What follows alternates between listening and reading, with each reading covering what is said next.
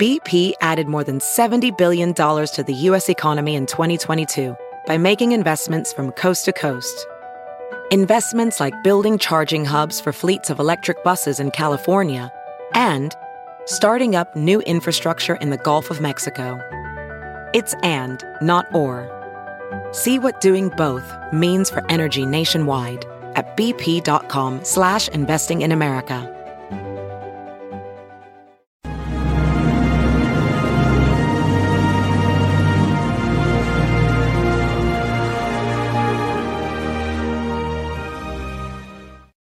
Hello there, everyone. Judge Andrew Napolitano here for Judging Freedom. Today is what is today? Today is Wednesday, February 23rd. It's about 4:45, 4:40 in the afternoon here on the East Coast of the United States. And we've just learned that the Defense Department has called up 700 National Guard to, well, according to the Defense Department, to direct traffic in Washington, D.C. over the next few days because a convoy ha- is about to leave California, which is expected to increase to about a thousand trucks by the time they reach D.C. Stated differently, we may see in the capital of the United States of America what we saw in the capital of Canada with wonderful salt of the earth blue collar truckers wanting the government to get off their backs when it comes to mask mandates and vaccine mandates. Now, most mask mandates uh, are issued by state governors, and most of those are gone or will be gone by March 7. It is the vaccine mandates, some of which have been invalidated by the Supreme Court, some of which have been upheld, uh, that the truckers are complaining about. But it's bigger than this.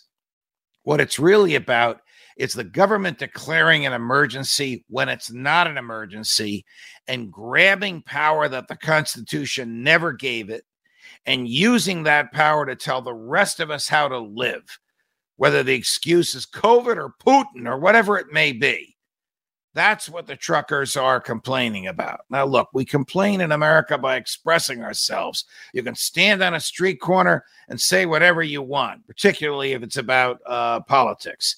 And we complain in America when we throw people out of office and replace them with those who agree with us. But we also complain about America when we pound our fists and honk our horns and support those who are sticking their necks out.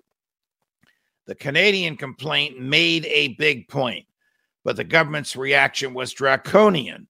The government in Canada declared an emergency. Their emergency laws, not ours, permit the government to seize property, to lock people up without uh, charging them, to seize their assets, to freeze their bank accounts, to take the fuel out of their trucks, to to nullify the insurance on their trucks. Isn't that insane to have an 18 wheeler on the highway that's not insured? All of that presumes that there is a threat to the national security of the country. I'm talking about the Canadian law now. There was no threat to the national security of Canada.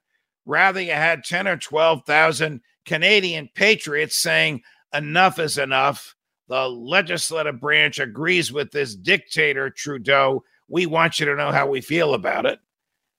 The 99% of them are gone and 1% of them are in jail. What's going to happen when the truckers who just left California reach Washington, D.C.?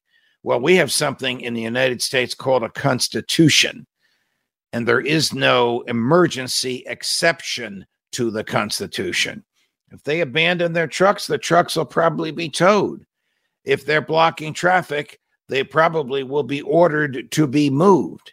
But if they are peacefully assembling and peacefully and loudly expressing their opinions of what they think of the federal government's efforts to tell them how to live, more power to them. And the police and the National Guard will probably agree. We'll see what happens. The State of the Union is Tuesday of next week. The truckers are leaving California tonight. They expect their numbers to swell uh, astronomically by the time they reach DC. Joe, you not only have Vladimir to worry about, you got these wonderful salt of the earth truckers. We'll see where it goes. I'm 100% with them, and I hope you are too. Judge Napolitano, Judging Freedom.